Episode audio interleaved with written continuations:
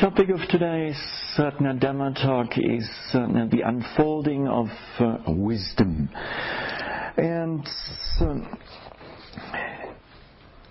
you will remember from the very introductory talk on July 6th, the verse that the Buddha spoke in reply to a question raised by a deva, a young deva by the name of Chandana. And the question was, who crosses over the flood?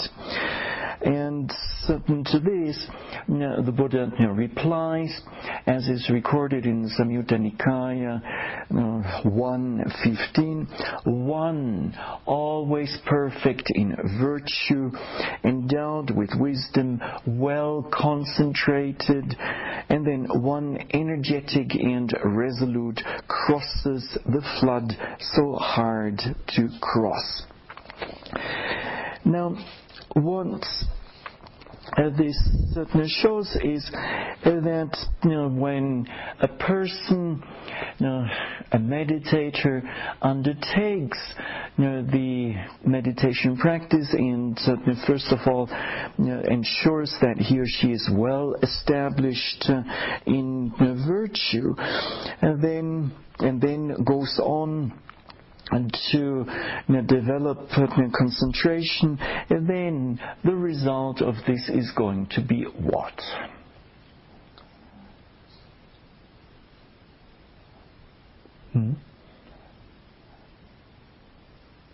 Wisdom, yes indeed, the arising of wisdom. And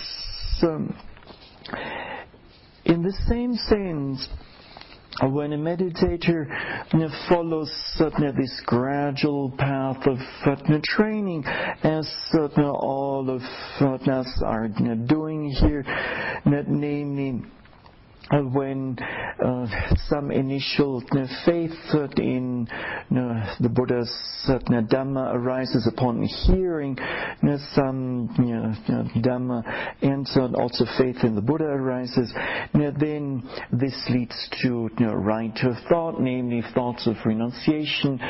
This then leads to the practice or observance of an ethical code of conduct, and then, like all of you, when one practices the restraint of the senses, indriya samvara sila, and develops mindfulness and clear comprehension, sati sampajanya, then and furthermore overcomes the hindrances, reaches full concentration, then one is said to be developing insight. And instead of saying insight, we can also say wisdom, or we can also say insight knowledge. Now, from all of this, we can conclude that one of the outcomes of our spiritual training in the gradual path, and also and part of this being well established in virtue and training concentration, well, the outcome of this is the arising of wisdom. And there are four things that contribute to the greatness of wisdom. Four factors that are said to lead to the acquisition of wisdom. In Pali, the term for this is Paññā patilābha karaṇa. And Paññā is wisdom, labha is the fruit or the result, and karana is doing. So the factors that lead to the arising of wisdom. Now, the Buddha gives these four factors as follows, namely association with superior persons, persons who are well established in the Dhamma. And so when one associates with such a person, then one is bound to learn something. And when one then also hears the true Dhamma, which is the second factor, then this leads one already a step further. However, just the hearing of the association with the superior person and hearing the true Dhamma is not enough. One also needs to pay attention, careful attention to what is being said. And so this then covers 3 points, and the 4th point is probably what?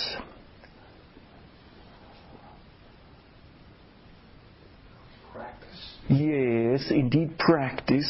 Now, so putting into practice what one has heard, to practice in accordance with the Dhamma. So these 4 factors are said to lead to the greatness of wisdom, and in a similar discourse they're said to lead to the realization of the fruit of stream entry. So to the path, and so by saying fruit of stream entry we can also say the path of stream entry. Now, another way of expressing this acquisition of wisdom is as follows, namely, based on faith, we then have a desire to practice. This then will lead us to aim properly at the arising object of observation, and we will also make an effort to send the mind towards that certain predominant object. This will lead to the arising of mindfulness, and when the mindfulness is quite sustained, then this leads to concentration, and so they're based on concentration in the preceding factors. Well, wisdom is bound to arise. Now, there is a definite existence of a path of purification. And this path of purification, spiritual path of purification, is, for instance, described in the Visuddhi Magga, the path of purification, which was compiled by Elder Buddhaghosa, a commentator who lived approximately 500 years after the Buddha. And this path of purification was put together based on many statements given by the Buddha himself and recorded in the text. Also, this path of purification is certainly being mentioned in the Abhidhammattha Sangaha, which is the compendium of the Abhidhamma. It's it's kind of a key work, and well, your entrance or your introduction to the Abhidhamma. And so this path of purification, not only is it theoretically being described in the Visuddhi Magga, but there are meditators in the past who've experienced it, and there are meditators in the present who are experiencing it. And most likely there will also be meditators in the future who are going to experience the same thing. So it is a path of purification that is valid, that was valid in the past, is valid now, and is going to be valid in the future. So something rather reliable, something that has passed the test of time. And so there are also teachers who guide meditators along this path, and so this path has been verified by modern science.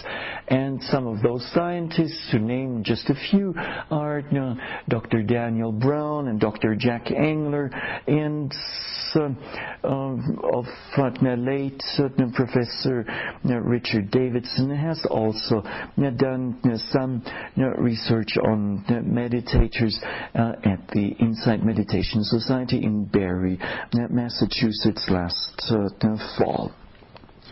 And other researchers have also worked in the same direction. Now, maybe to elaborate a little bit on one point, namely, there are teachers who guide along this path.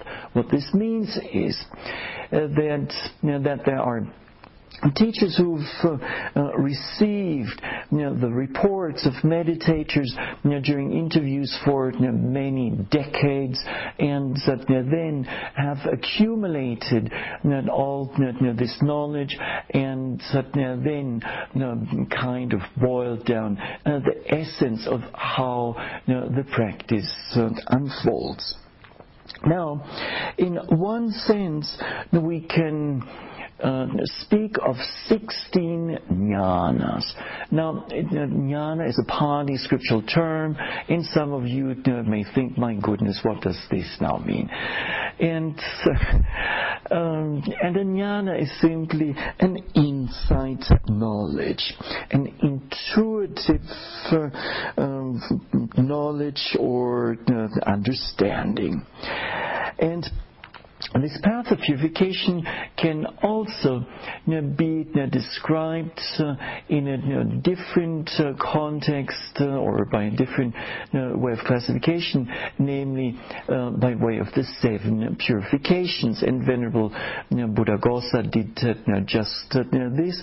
He based his 7 purifications on a discourse known as the Rathavinita Sutta, the discourse on the relay chariots, and there is mention of 7 stages. And so then Elder Buddhaghosa then took those 7 stages or 7 purifications and explained those further in terms of the 16 insight knowledges, and there's a certain overlap there. So an insight knowledge is a jnana is an insight knowledge or an intuitive understanding of the intrinsic nature of things. And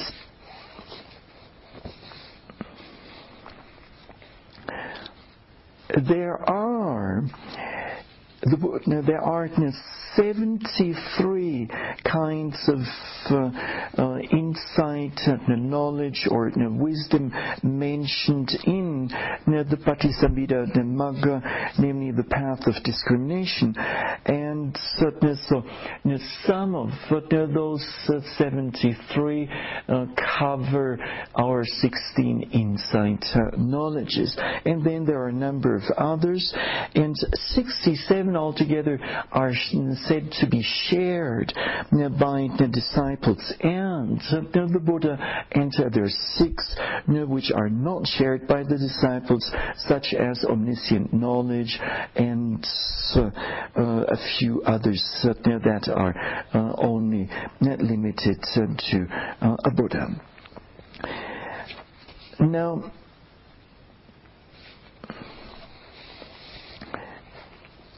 the Pali term paññā, in English wisdom, is given in the Dhamma Sanghani by way of a number of synonyms, and some of them are as scrutiny or as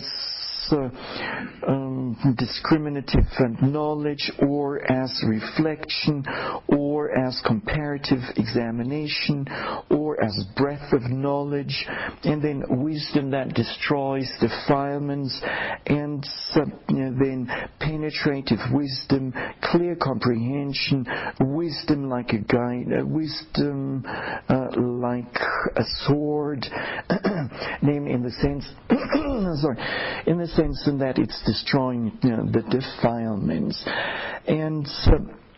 and then wisdom also in the sense of non-bewilderment and investigative knowledge of the Dhamma, or simply investigation of states, or sometimes it's also known as right view.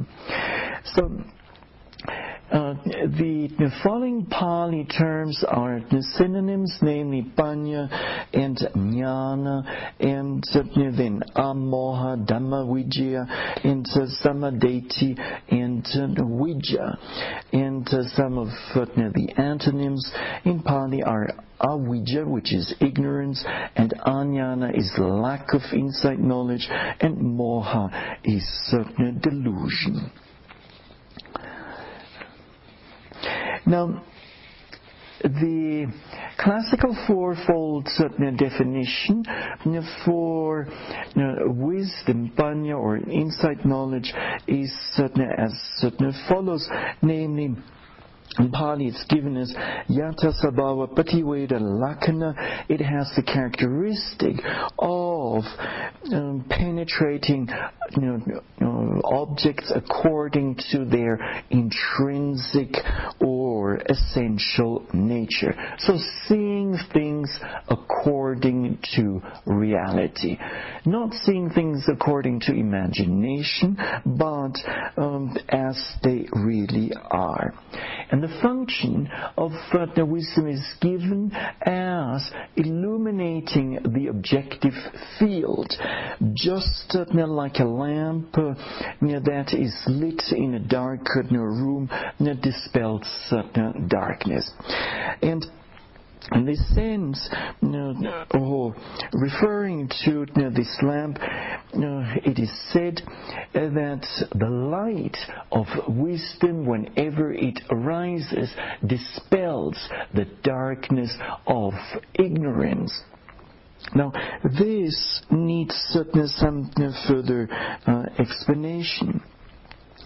See, before we start intensive meditation practice, or at the very beginning, we have very little direct understanding or wisdom into the rising and falling movement of the abdomen, or any other predominant object, including the nature of the mind. And when remembering the first reports that all of you have given, or most of you have given at the very beginning of this retreat, then there have been statements like, well, the rising arose and the falling movement of the abdomen fell, and and at the most maybe there was some expansion on the rising and some contraction on the falling. That was it. And by now, when I hear your reports, they are much more detailed in nature, and in the way of describing what's happening in the rising movement and in the falling movement. And again, before undertaking intensive practice, and at the very beginning, one might not even be in the position of making a distinction between the rising movement and the falling movement. They seem like all the same. Why bother? And then At first, when one then finally manages to get it right and distinguish between the rising movement and the falling movement, and also see the specific sensations during the rising movement and falling movement, then gradually, or at that certain point, one might see one rising movement as one continuous movement. And one thinks, well, that's just the way it is. However, upon further practice and further observation, one realizes, no, it's not that way. The rising movement actually is a discontinuous movement, and oftentimes it comes in a segmented form. And in the case of a pain, a meditator at first sees it as one compact, solid pain of hardness or maybe tearing or so. And later on, the same meditator may say, no, it's not like this. It's a pain consisting of a pain which is breaking up and consisting of many parts and particles, smaller particles of pain. And then, as we've seen yesterday during the talk with regard to the mind, at first we take the mind to be one compact entity, and to make things worse, we even identify with it. We take it as the seat of the ego, the self, and we get totally attached to it. And then only in the course of the practice do we gain a much better understanding of the nature of the mind. And so we start to make the distinction between wholesome and unwholesome, and so on and so forth. And thus, when we compare our wisdom or our understanding or our insight knowledge at the beginning of the retreat with our understanding or insight knowledge maybe halfway through the retreat or towards the end of the retreat, well, there are huge differences there.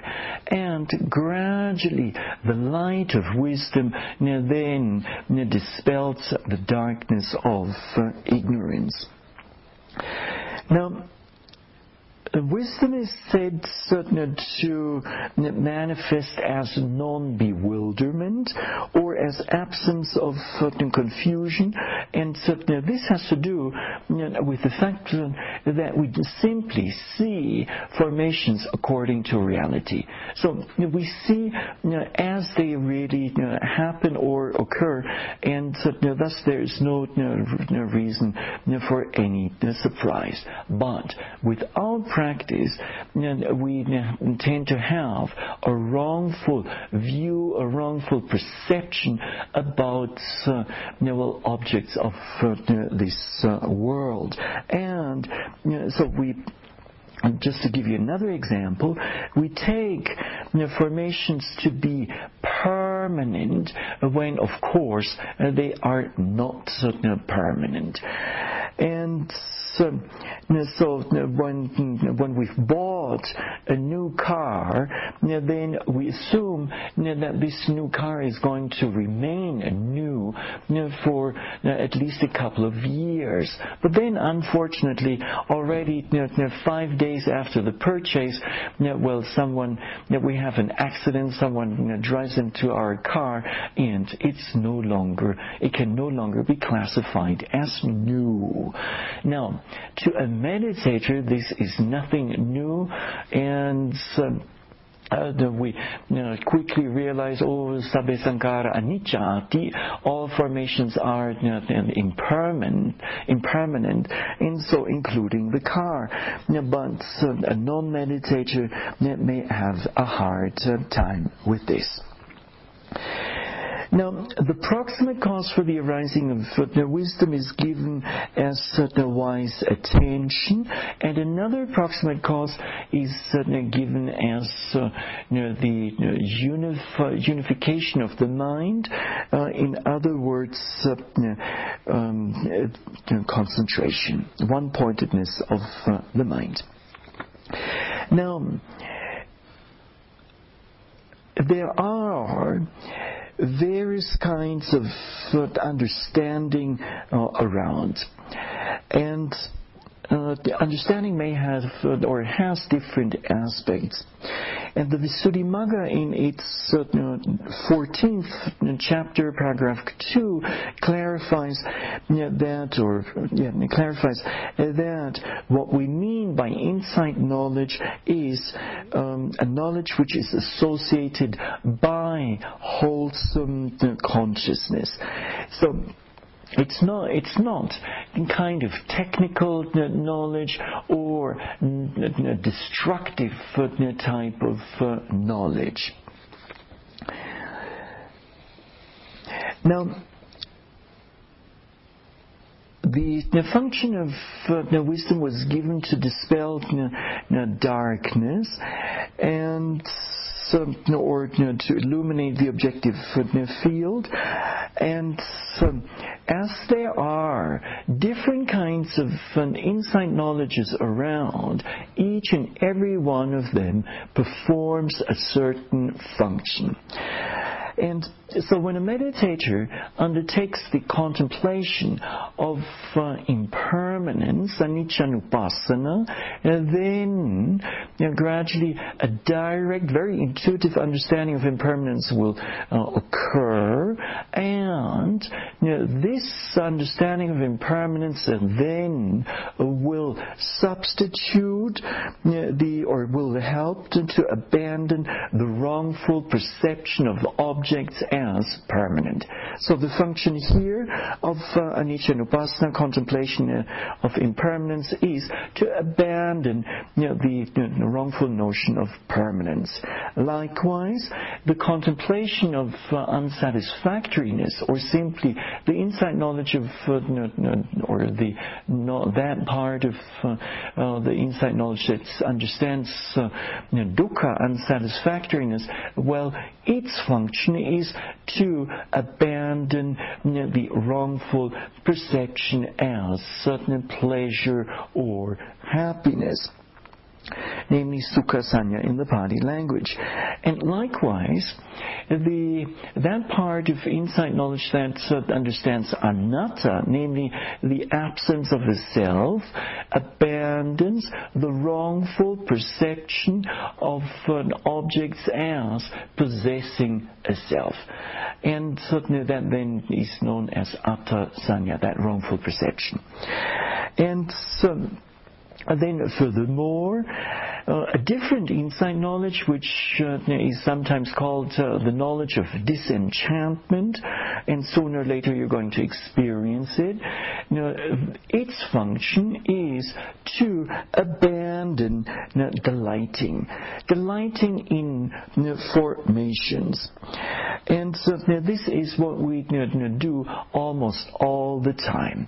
We delight in the beauty around here, we delight in the food, we delight in the weather, and we delight in the company of other meditators, and so on and so forth. And so, with further development of our meditation practice, we realize that formations, after all, aren't all that great. They are flawed.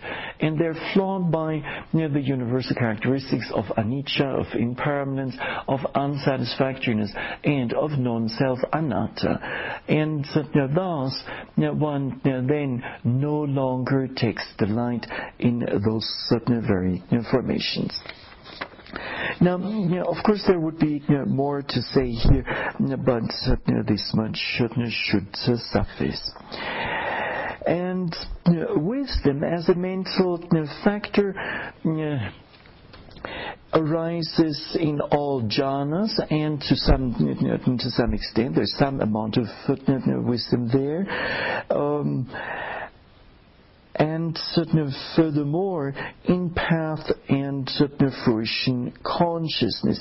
But let me clarify right away, the wisdom occurring in the jhanas is not the vipassana type of the wisdom which discerns mind and matter and so on. And then wisdom also is said to arise in some sense for beautiful consciousness and associated with knowledge, and in some sense for resulting consciousness, and in some sense for functional consciousness, together with all beautiful universal mental states. So in the presence of wisdom, wholesome mental states have a chance to arise. But when wisdom is not there, then only certain wholesome or beautiful mental states will come up. Now, when it comes, or when a meditator undertakes an intensive retreat and is mindful from moment to moment, all day long, and this day after day, then these insight knowledges unfold one by one. And starting with the first one, and then gradually one's practice moves on, and then the second insight knowledge will unfold, and then the third one, and so on. And each of these insight knowledges do not unfold in a haphazard manner, but rather in a very systematic manner. Now, with quite some practice, so not necessarily at the beginning of one's meditation, one might discover that that there's a certain development within one single insight knowledge, or each and every insight knowledge, to be more accurate. And so at first, a meditator has to deal with material phenomena, because they tend to be the coarsest. And then, as the practice moves on, the feelings of the feeling aggregate may come into the foreground.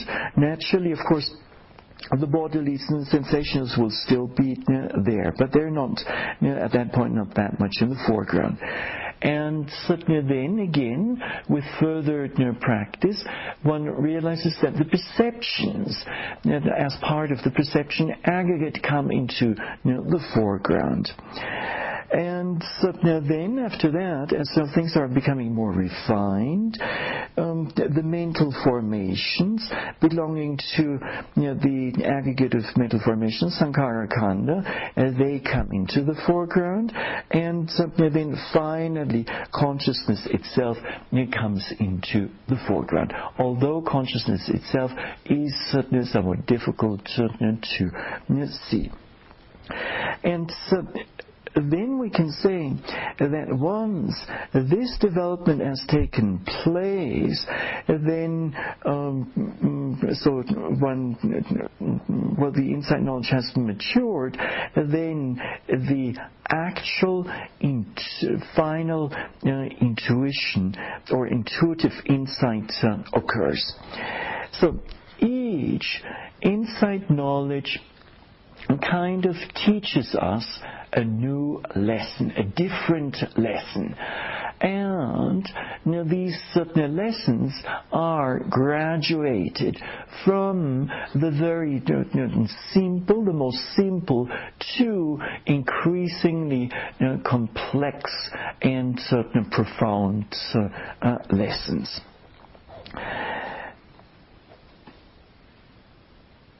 Now, if at this point in your meditation practice you don't see this development through the five aggregates within one's insight knowledge, please don't worry about this. Don't be too concerned about this. Just take it as a piece of information for general knowledge. But later on, you might see this actually happening in your own meditation practice. Now, again, with some practice, a meditator might realize that within one and the same insight knowledge, the three universal characteristics will occur. So usually first anicca, namely one sees formations as impermanent, and then one sees them to be unsatisfactory, dukkha, and then one sees them to lack a self. And so, once one has gone through this, and so the insight, the lesson, the intuitive lesson has been learned, and then the practice moves on, and the next insight knowledge then gradually has to unfold and mature, until that one too then ends in an intuitive understanding. Now, if a particular insight knowledge has not matured yet, and a meditator is not getting the point, the relevant point, and then one's practice will kind of stagnate and will go around a circle until one gets, until one learns what needs to be learned. Now, when we undertake intensive meditation practice, then our experiences will be very much influenced by the insight knowledge we happen to be in. And in each and every insight knowledge, the rising, thawing of the abdomen will manifest in a specific way, and the sitting posture tends to occur in a certain way. Sometimes, just to give you an example, one leans like this for a long time, like 5 minutes or 10 minutes, to one side or the other, and at a different point, earlier point in the practice, one might find that one's sitting posture is slouching over and over again, and so on. And also, one's mindfulness, as described in one of the earlier Dhamma talks, over time or in the course of the different insight knowledges, also assumes different qualities. So sometimes it's panoramic, and then it's more one-pointed, and so on.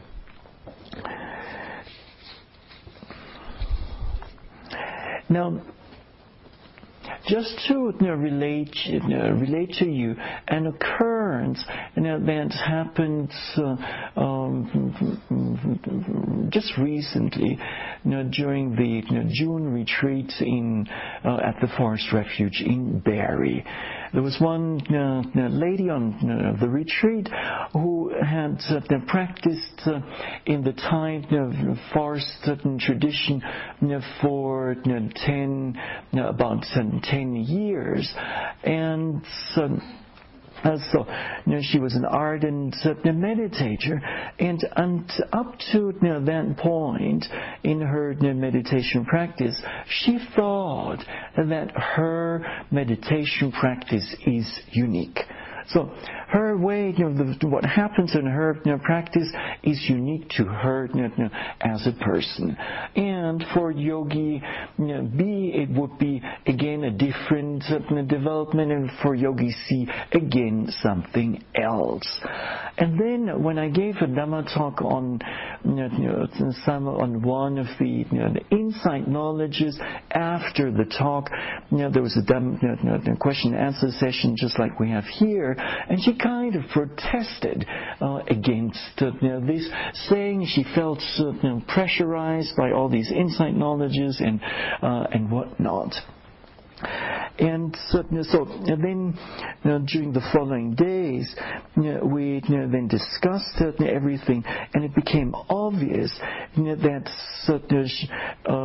she had a wrongful perception of how the practice actually unfolds.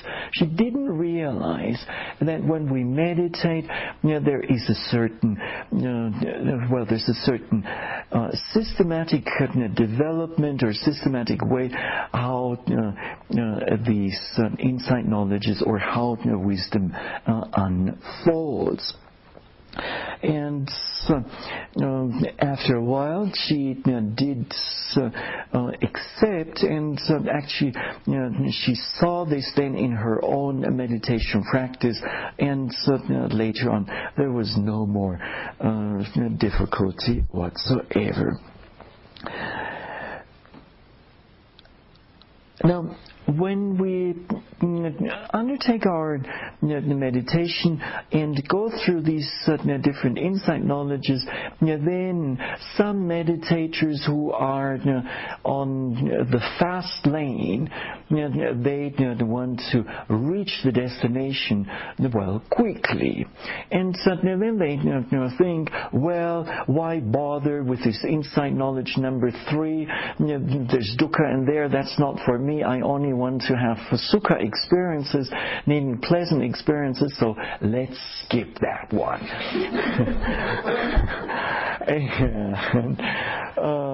What do you think? Will this work? It will not work.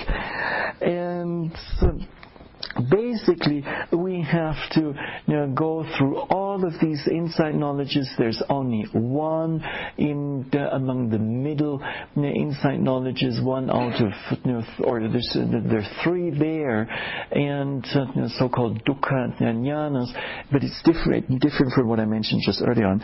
And if one experiences one out of those, Mahasi Sayadaw says this is good enough. But experiencing 2 out of 3 is better, and 3 out of 3 is best. But even if one experiences only 1 out of 3, later on one will have to catch up with the remaining 2. They'll come up no matter what, even if one tries to avoid them. And then there is a really fascinating aspect regarding the development of wisdom. And we can make the following statement, that no matter what the object is that we observe, the Dhamma is there. All of the Dhamma is there. And so there's a Chinese expression that is used, or principle that is applied very much in an area such as foot reflexology. And this, the principle is, the whole contains the part, and the part contains the whole. So, by massaging a particular area of the foot, one then massages a particular organ inside the body. And so, the foot is, or the 2 feet are representative of the entire body. And likewise in the meditation practice. And from a modern scientific point of view, a theory that best conforms with what happens in our actual practice is the so-called fractal theory. And one of the proponents of the fractal theory was Mandelbrot, if I'm not mistaken, Benoit Mandelbrot, born in Poland. Later on he moved to France. And he very much developed this fractal theory. And what the fractal theory is saying is that the part is included in the whole. Now, to give you a really nice illustration which will make things clear right away, you all know what a head of cauliflower looks like. And so we go to the market, we buy one, and we have it. And we have it right there. So it has kind of like this kind of a shape, and so like almost like a half moon on top. And then when we break off one part from this head of cauliflower, then what do we see? A little head of cauliflower. A little head of cauliflower. What was the other comment there? I said a smaller version. Ah, a smaller version of the same thing. Yes, there you go. And if we then break off an even smaller part from that certain first part that we have broken off, then what will we see? The same. Again, the same. Right. And the same thing happens in the meditation practice. And so when we take an object like the rising and falling movement of the abdomen, and we observe it at the surface, and then we'll see it. We'll see maybe anicca, dukkha, and anatta in a somewhat superficial manner. However, if we then go into one aspect of this rising, falling movement, let's say the anicca part, then in this we can again see anicca, dukkha, and anatta. Now, so the three universal characteristics. Or a different example. We take a pain, and at first it looks like one solid pain, and then when we observe more carefully, we see that it is composed of a number, sometimes a great number or multitude of smaller pains which are similar in nature. So the big pain is kind of a hard pain, and the smaller pains are all smaller hard pains. And in a wider sense, when we take maybe some a sensation of hardness as an object, as our object of observation in the big toe, we can then focus on this for a longer period of time, and everything will be there.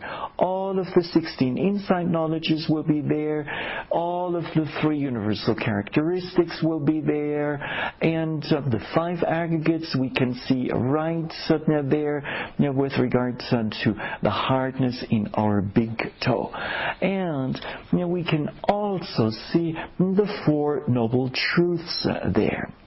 Or we can take some itching sensation somewhere in the face and focus on that, and so, make that our main object. Again, we can go through all of these 16 insight knowledges just by using that itching sensation in the face.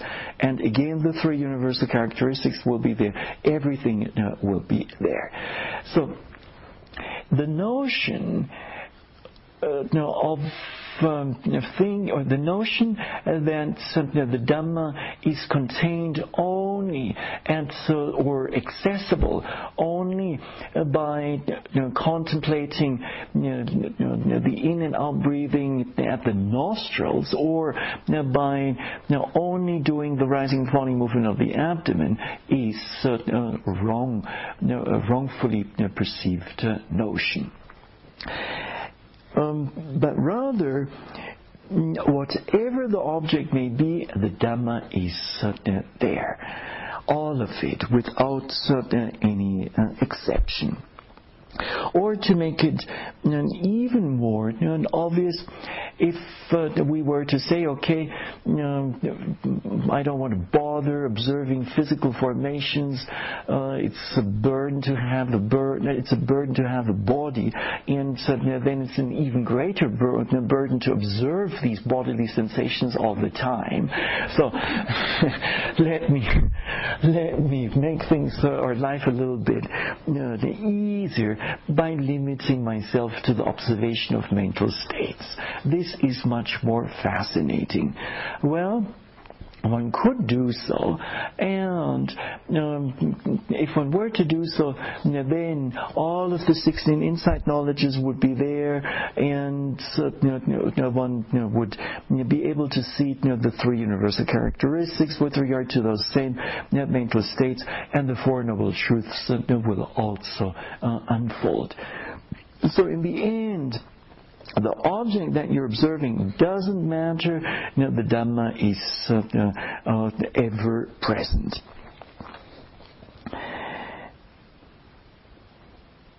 Now, when it comes to the unfolding of wisdom, then it's proper to assume that this wisdom unfolds in a gradual way, at least as long as one is going through the insight knowledges.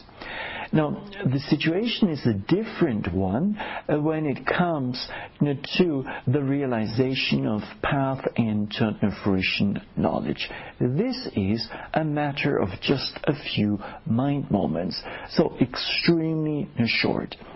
But in order to get there, in order to get to this rather instantaneous realization experience, we need to go through this, or travel along this gradual path.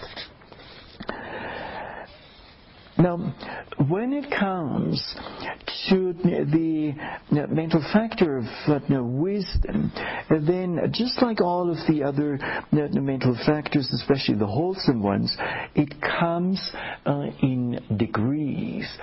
So wisdom comes can be found ranging from a very initial weak type of wisdom all the way to a penetrative, discriminative wisdom, a wisdom that understands or penetrates something as profound as the Four Noble Truths. And so it ranges from minor wisdom, like we experience it occasionally during daily life, to extremely deep levels of wisdom. And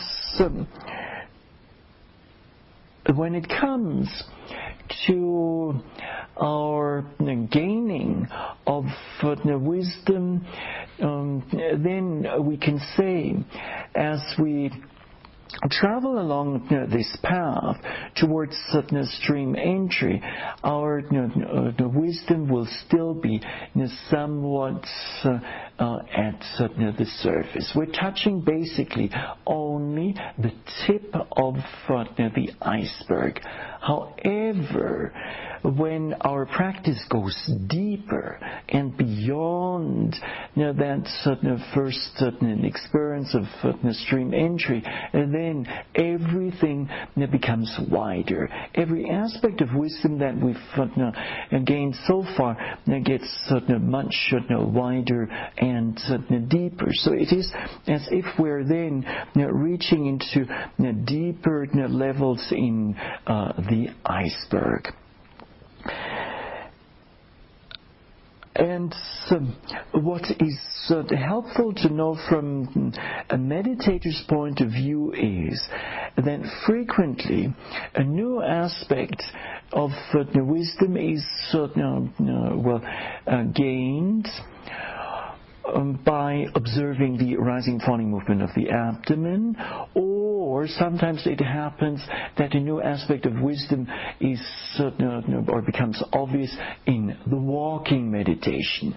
And then gradually this understanding spreads to other objects. Then one might certainly see the same thing, the same aspect of wisdom with regard to the seeing process, hearing process, smelling process, or one might see the same thing with regard to some bodily pain or with regard to some mental state. So it starts oftentimes with the primary object, namely the rise and fall of the abdomen, or sometimes if one's walking meditation is quite advanced, then it starts with that. Now, with regard to wisdom, the Buddha has said, and I'm quoting from Anguttara Nikaya 4.143, as translated by Bhikkhu Bodhi and published in his recent publication in the Buddha's words. There are, O monks, O nuns, O lay meditators, these four lights. What for? And what do you think?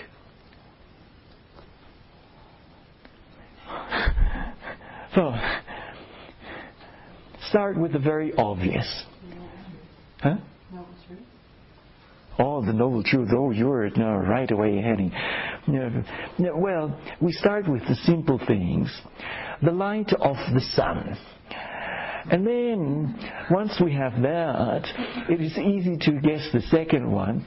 Then there's the light of the moon. Yes, indeed. And then as number three, we have the light of... Please don't tell me incandescent lights or so. Those didn't exist at the time of the Buddha. But...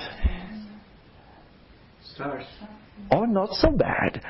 Well, he doesn't mention that here. Huh? Fire. Ah, very good. Indeed, fire. So, there are, O meditators, these four lights. What for?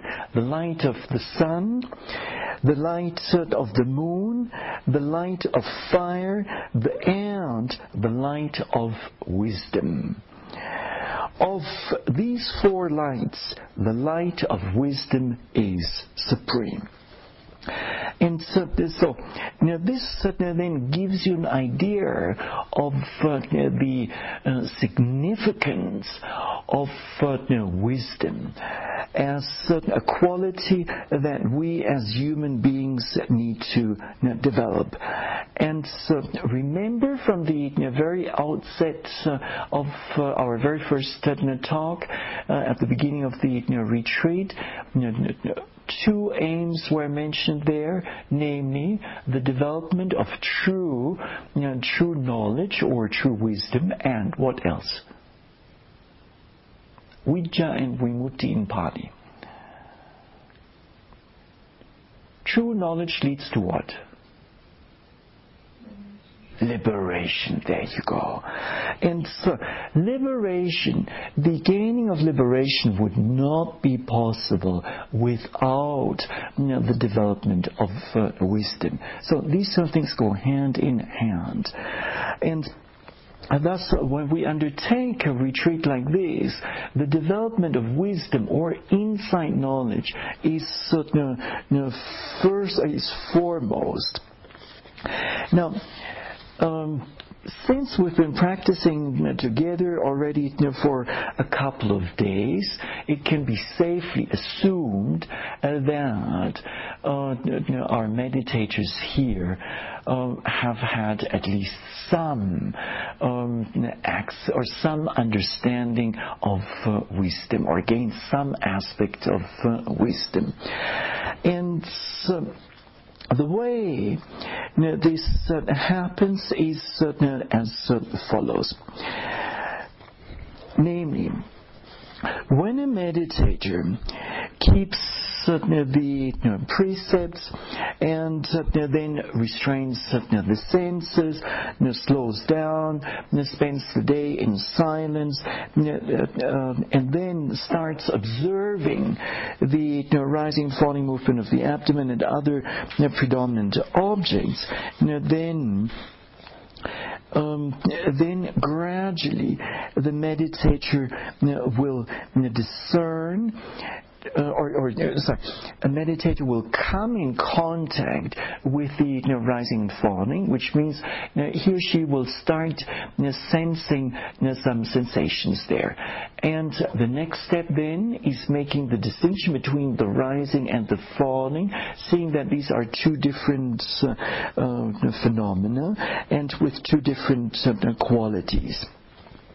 And then meditators will also report, that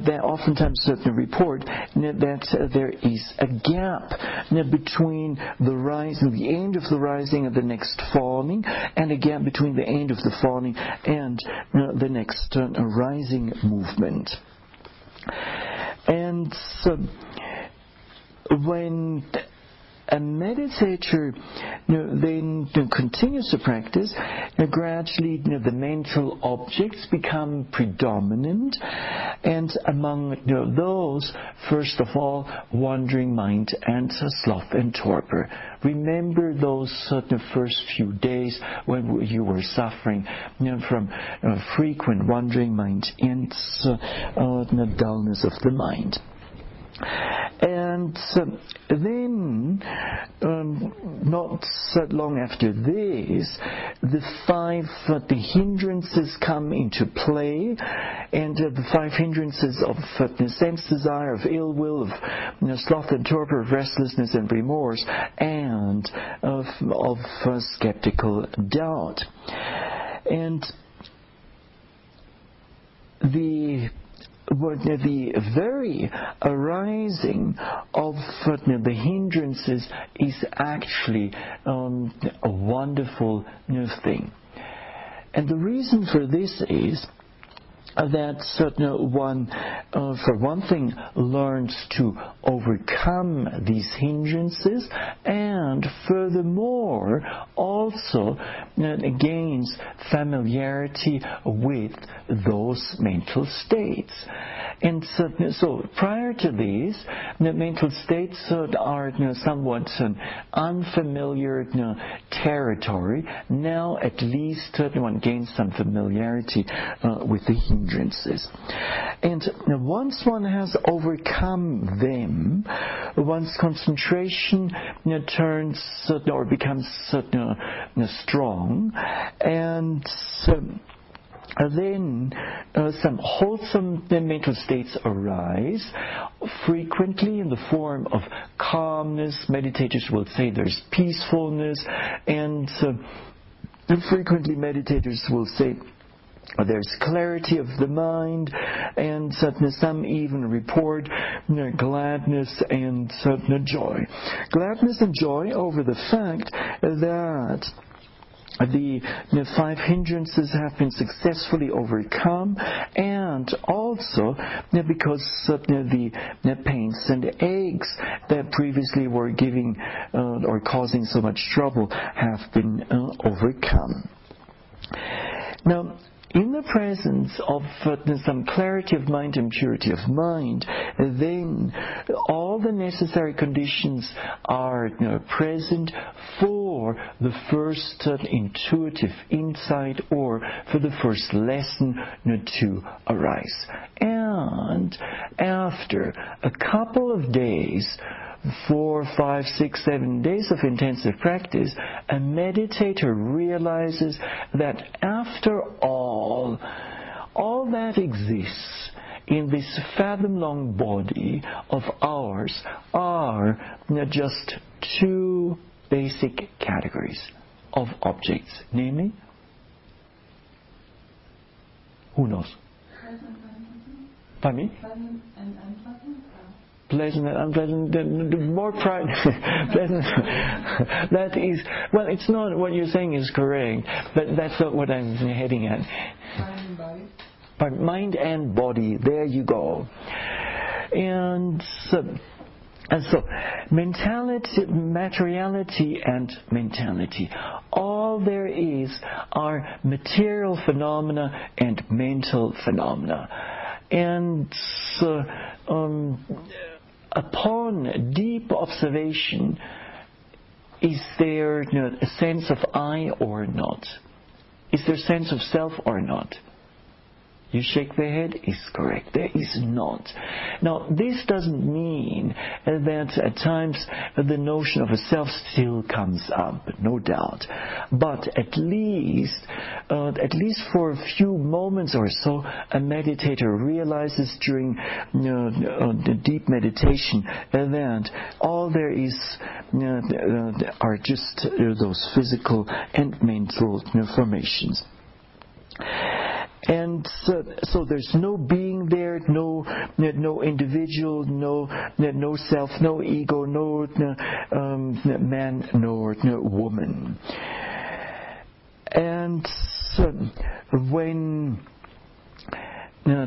There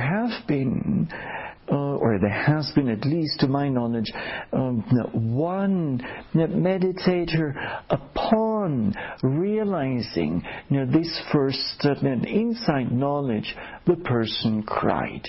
And you know why?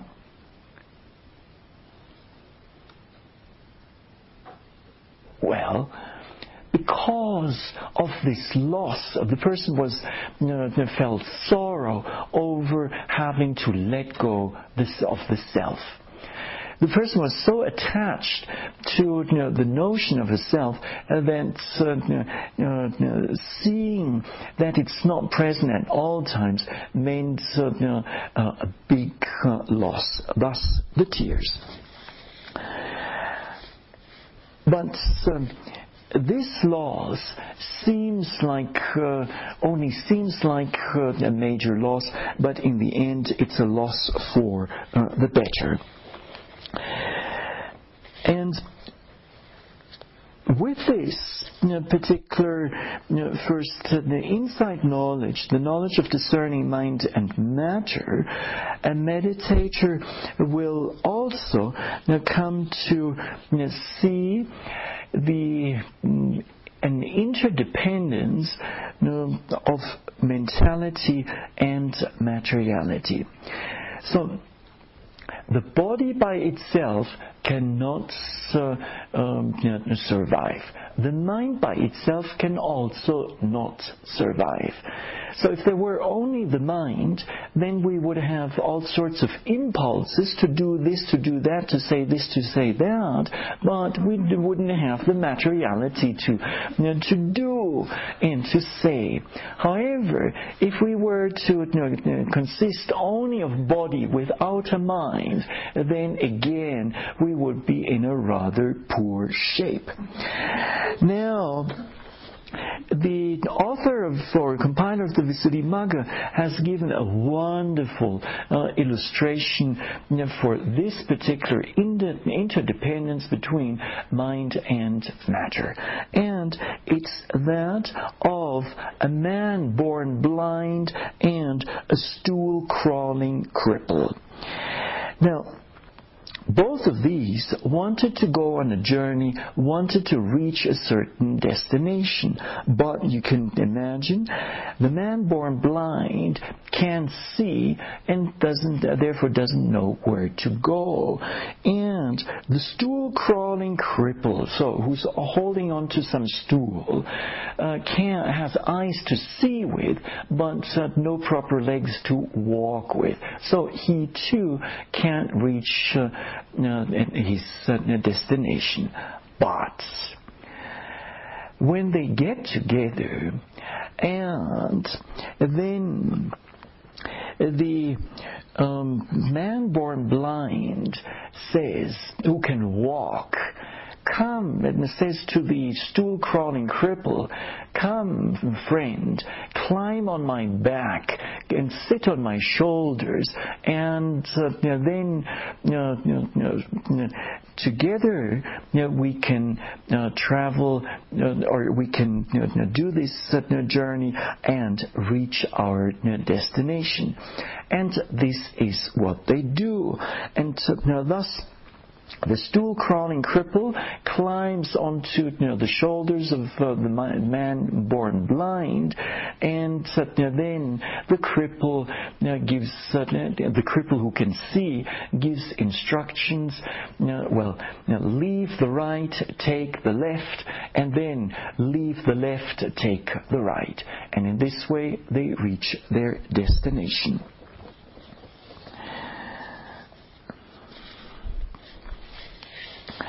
Now, when it comes to this very first insight knowledge, there is more to it.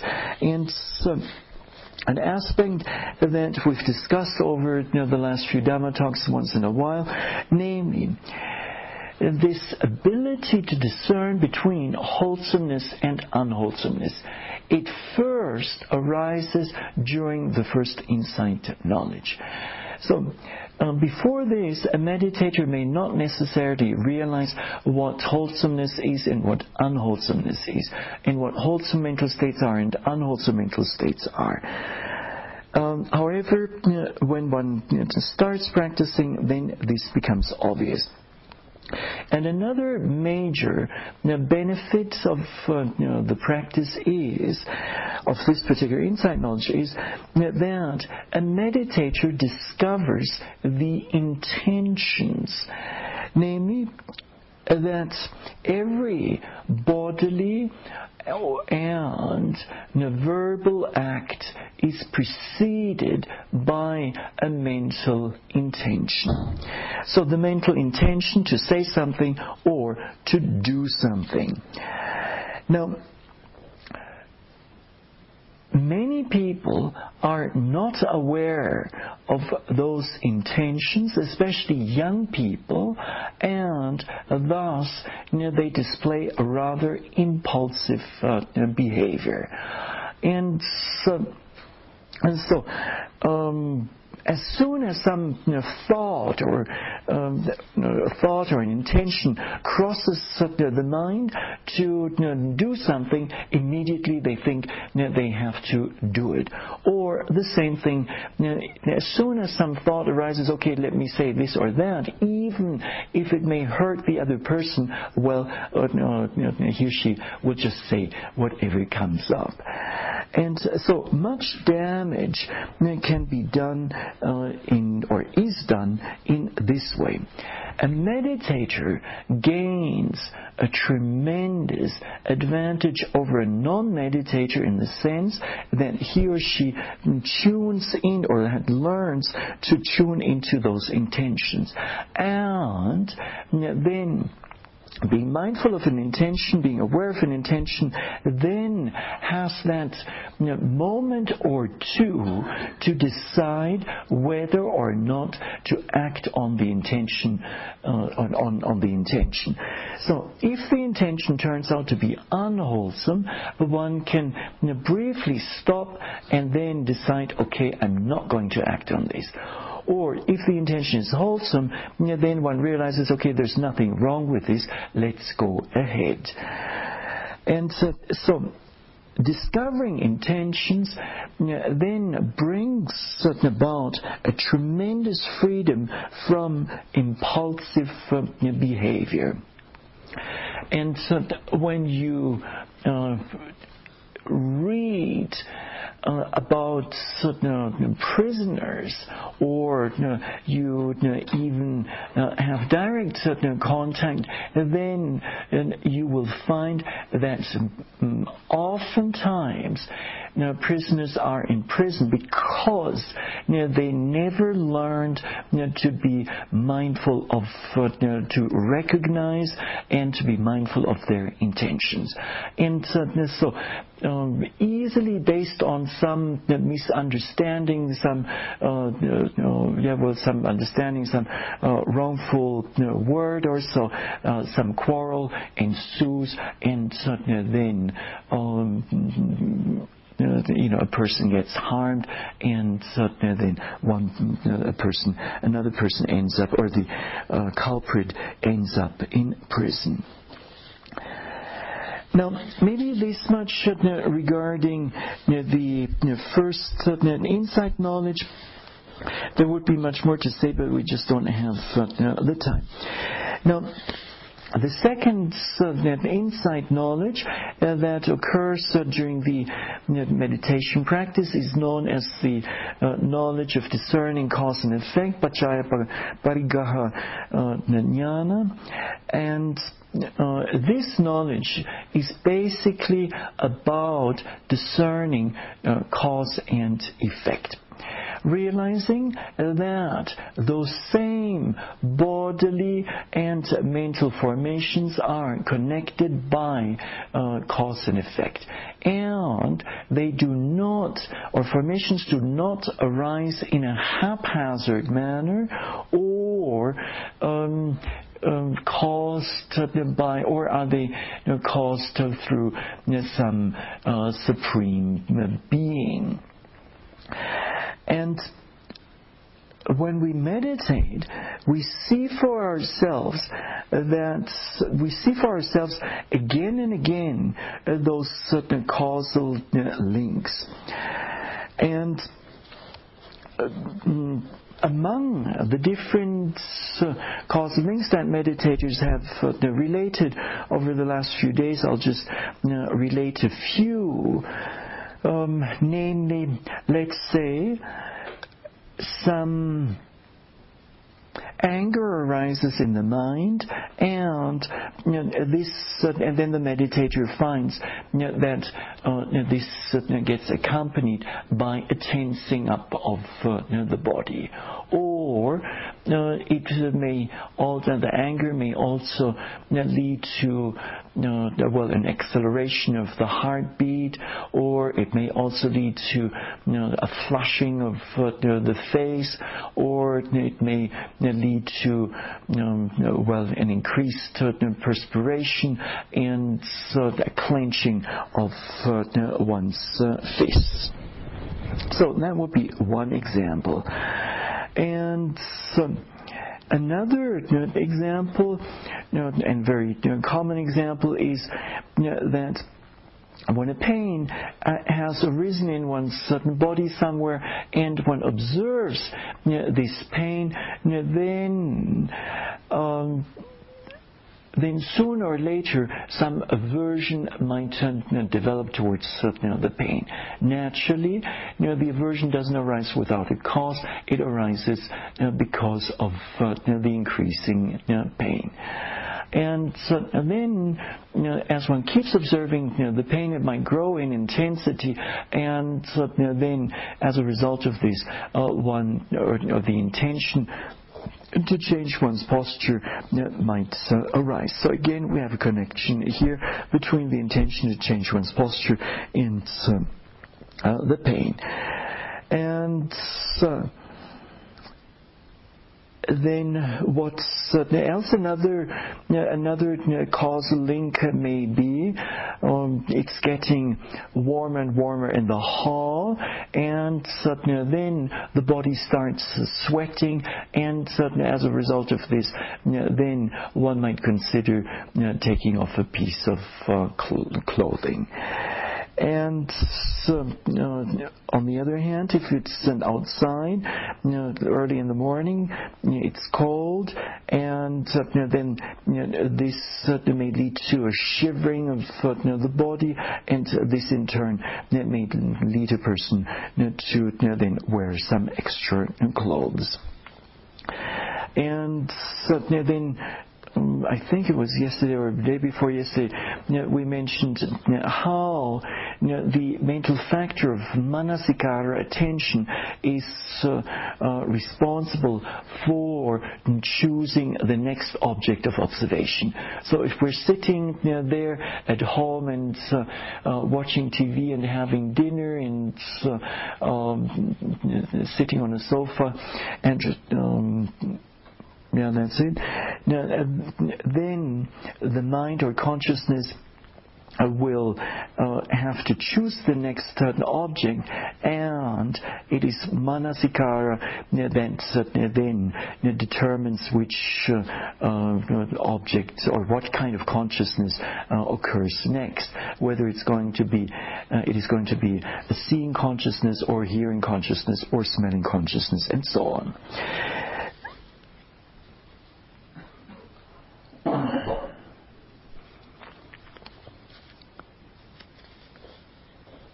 Now, this second insight knowledge is important to gain it right, and it's also important in terms of content, and it is one of the points in our meditation practice that certainly shows us how formations are linked, and it shows us clearly that things are not happening in a haphazard manner. So our meditation practice itself is not unfolding in a haphazard manner, and also when we experience certain things, then there's always certain causes are there. Now, this then leads us to the end of our Dhamma talk. Let me conclude with a Dhammapada verse, namely 282, that says, "Indeed, wisdom is born of meditation. Without meditation, wisdom is lost. Knowing this twofold path of gain and loss of wisdom, one should conduct oneself so that wisdom may increase." And this is it for tonight.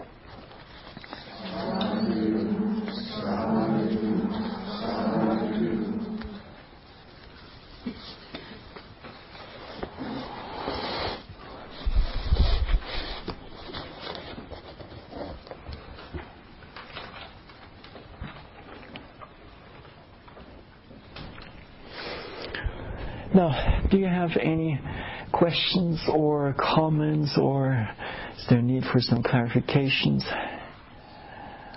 Yes? Could you again mind explaining why one would not have part of a program, for example, for meditators once a week with samatha, with the vipassana?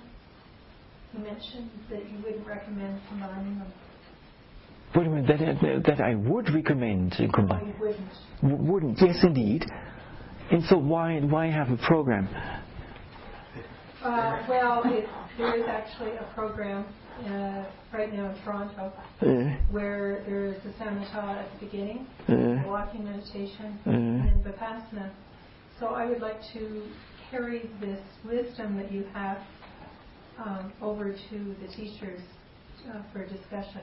But I would like, if possible, to have a little more clarity on it. Well,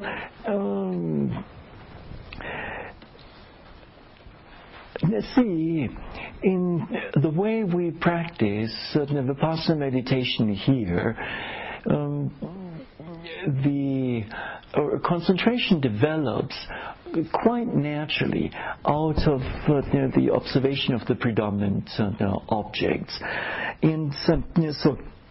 And observing the rising and falling movement of the abdomen, and observing pains and aches as they are occurring, and the mental states and objects at the sense doors and so on. Now, from moment to moment to moment, this requires certain concentration. And as we go on, the concentration gets certainly stronger and stronger, and so, and then it certainly just works certainly very, or the concentration that arises is strong enough to then work together with the mental factors of mindfulness and other mental factors, so that wisdom arises. So, in the Mahasi tradition of Vipassana meditation, there's no need whatsoever to practice samatha before doing one's Vipassana. The development of concentration is kind of built into the instructions and into one's meditation. and the type of concentration that occurs during Vipassana meditation is known as Kanika Samadhi, namely momentary concentration. And you mentioned last night that the Samatha brings forth different knowledges? No. It brings forth jhanas, the absorptions. Oh, okay. No. Thank you. Now, maybe to add something to these, there are, of course, different approaches around, and what Goenka in his tradition of Vipassana is doing based on the instructions given by Ledi Sayadaw and U Ba Khin, he will instruct the meditators to do anapanasati for 3 days in a row, asking meditators to focus the attention on the in and out breathing, and just to keep the mind there. So basically, this is not to develop wisdom, but rather to develop concentration. Once some amount of concentration has developed, then the instruction will be given, okay, now do this certain body scan, or start observing objects starting at the tip of the head and going all the way down to the toes, top of the head to the tip of the toes. Yes, now next question. Yes, Mac. Sir, from last night you were talking about mental states. Yes. And you said there are 62 of them, or I don't know, some number. You're adding 10. Well, I don't need to know the number. Yeah, good. But then you started talking about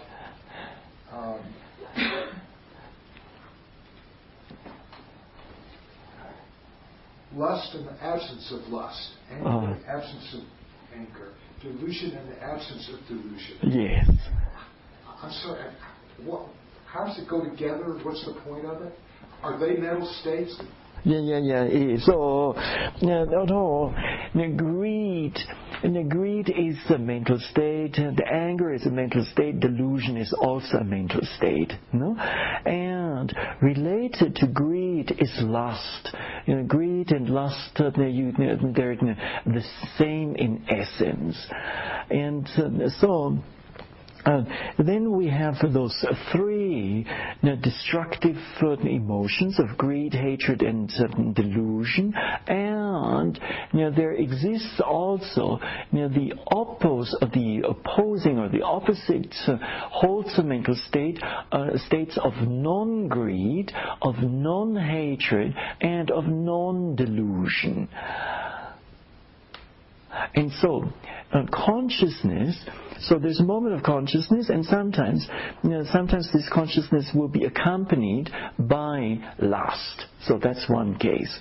And then, at another point, there's a moment of consciousness, and in this case, it's accompanied by non-lust or non-greed. So, does this help? Is consciousness a mental state? No. That's what I tried to explain last night. Two other ones. Please, you have to make a distinction between consciousness,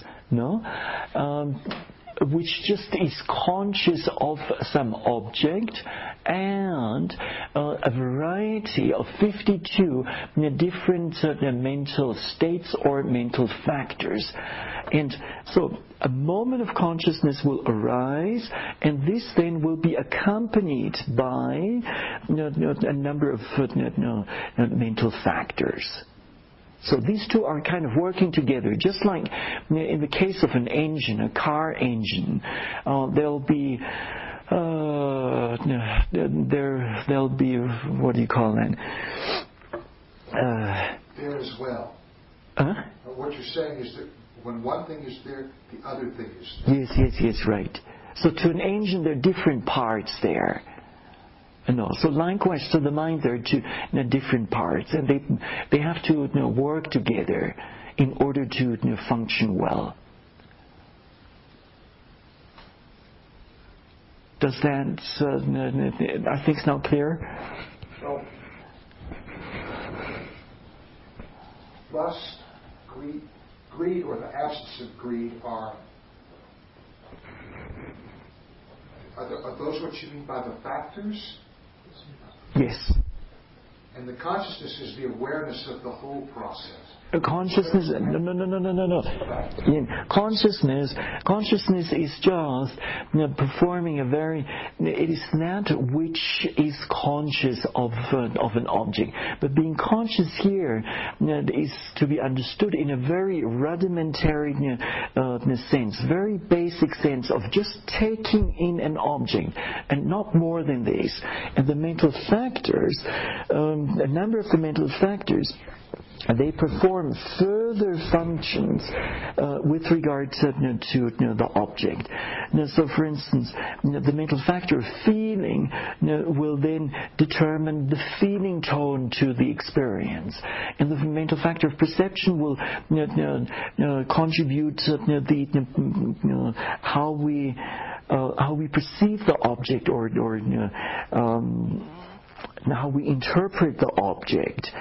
And so, then let me see. And then the mental factor of concentration, it will ensure that the associated mental states are all unified and all working together on that object.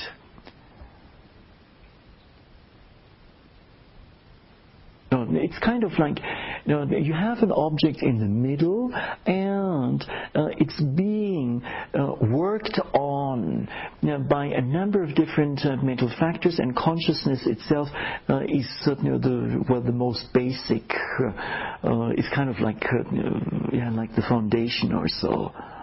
Then greed is one of those factors. Yes, indeed. Then, okay, I think I got it now. Okay, great. Thank you. You're welcome. So, then, what next? Yes, who else? Way in the back. You can hardly see where you are. Yeah. So, then please just raise your... Oh, yeah. Oh. I had a question about the Vedas. About the weight in us. In each moment of consciousness, there is arising pleasant or unpleasant or neutral, but our experience isn't just pleasant or unpleasant. There's degrees of pleasant or unpleasant. I was wondering if you could explain that. No, naturally there'll be degrees to this, to pleasant and certain unpleasant. Sometimes highly unpleasant, sometimes just a little bit unpleasant. Like with the other mental factors, they all come in degrees, but the essence is the same. For let's say a slightly unpleasant feeling, somewhat unpleasant feeling, and very unpleasant feeling, the essence is still unpleasant feeling. And same thing for a pleasant feeling and for a neutral feeling. And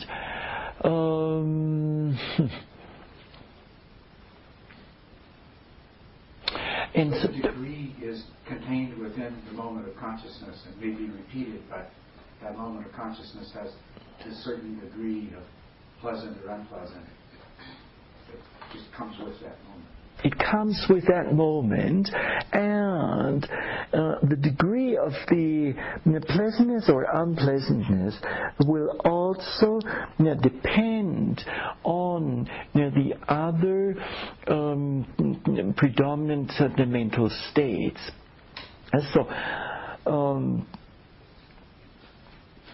Let's say when much wisdom is there, or let's say much equanimity is there, then there is a tendency that these certain feelings are somewhat milder, not as pronounced.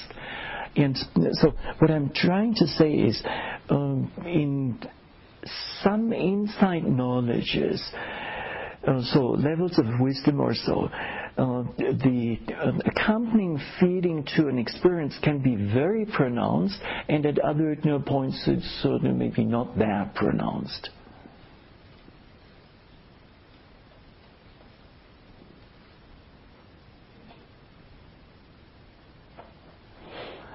Then, yes, Nicola.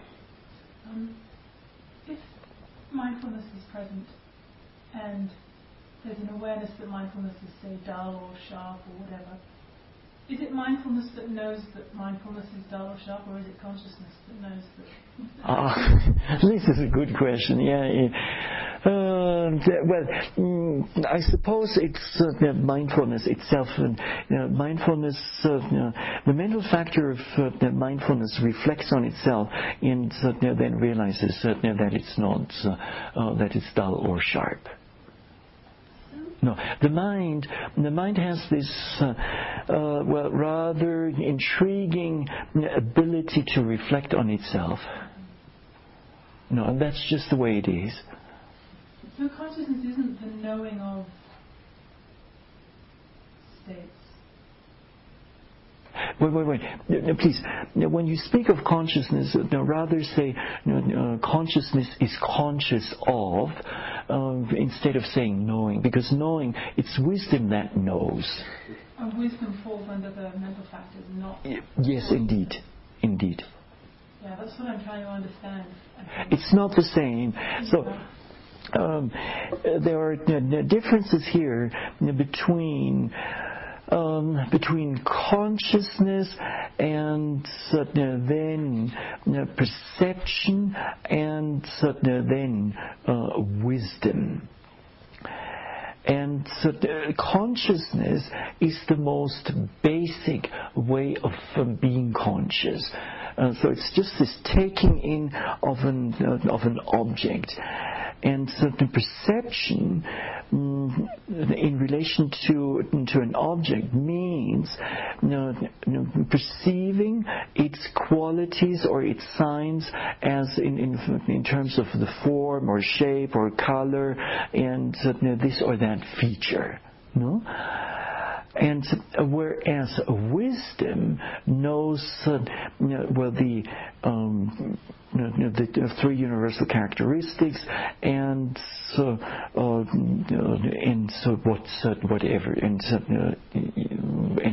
knows an object maybe as arising, passing away, or as dissolving, or this or that.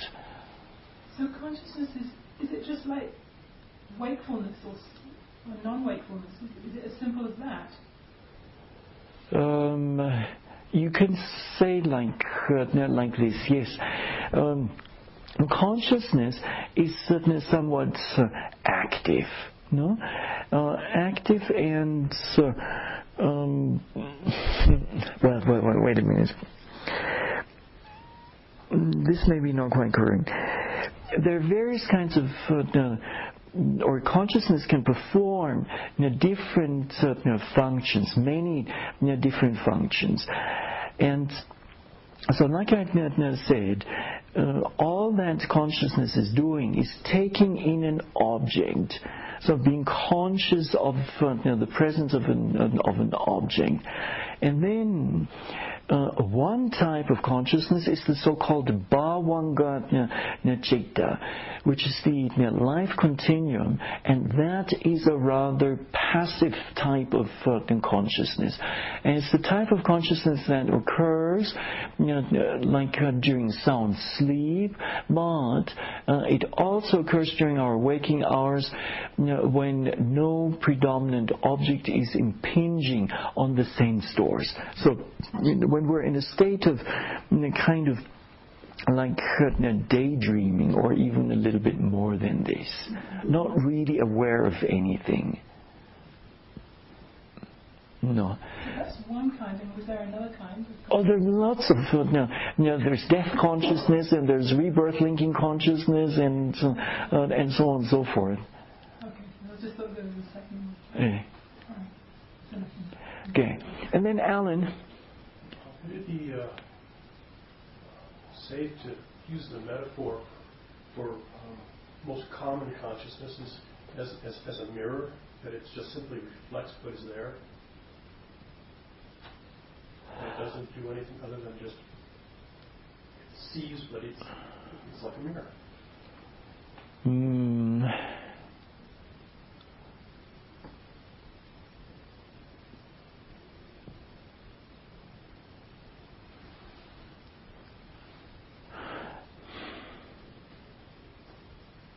Well, maybe we can say like this, but there's no deeper knowing there. A mirror does not know. Right. It's just whatever in front of the mirror. That's the mirror. Yeah, right. So then we can say like you propose.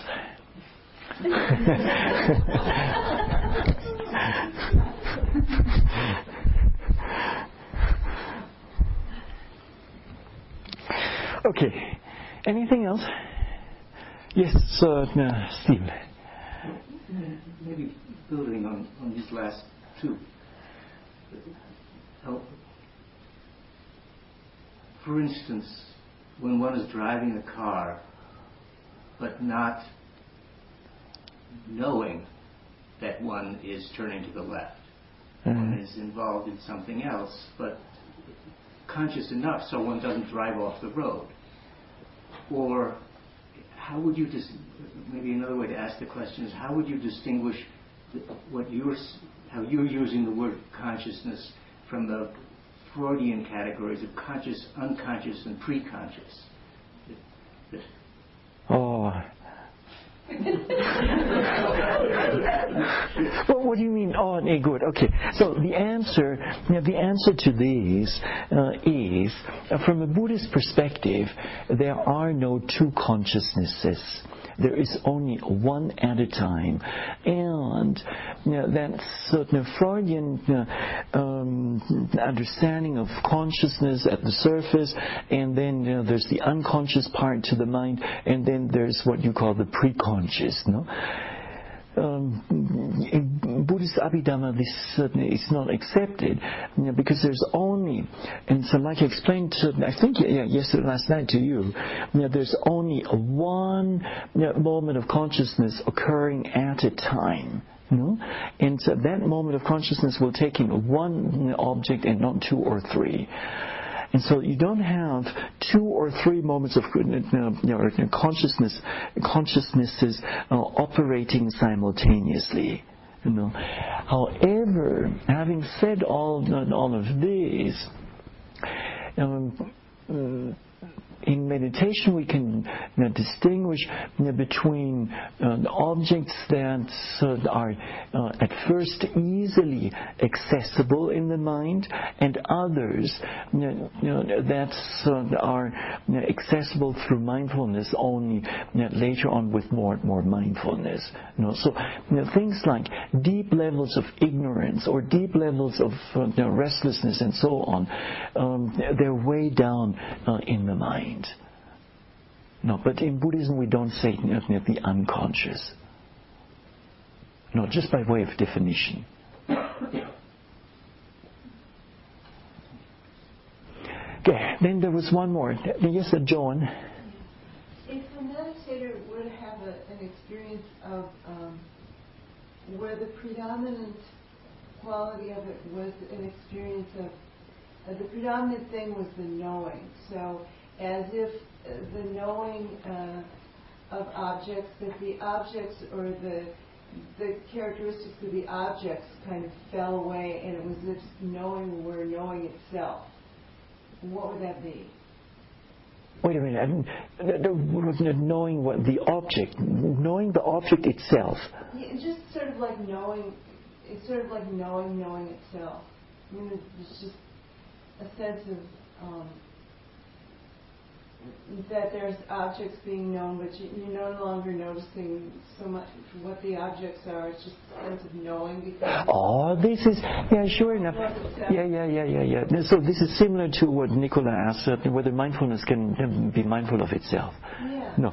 So the way this happens is most likely that you have an object, no? And then there is there's knowledge of this object, so wisdom with regard to this object. And then the next moment of consciousness in which wisdom will arise again might take that earlier moment of wisdom or knowledge as an object and then know that. This is possible.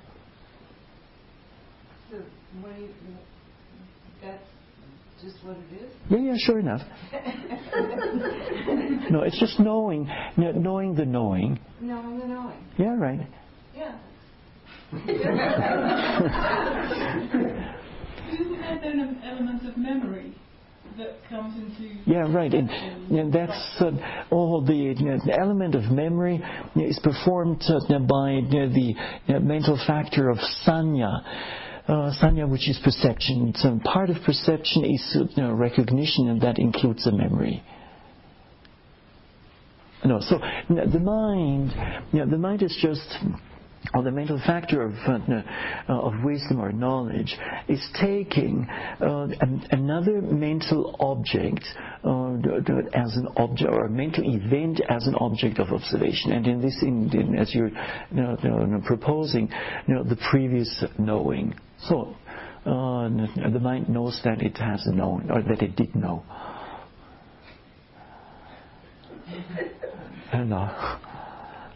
And the mind is flexible. I don't know. However, or I'll give you another example. Something that meditators once in a while experience, and is actually not that pleasant. Namely, because of some condition one gets into fear. No? And then, in the course of this, what may happen is one develops fear of fear. So it becomes kind of a double fear or triple fear, and this gets dangerous. And then one needs to cut it. Now, getting afraid of falling into fear. I don't know. Okay, it's already 8:23, we're approaching 2 hours, so maybe this much for tonight, more tomorrow.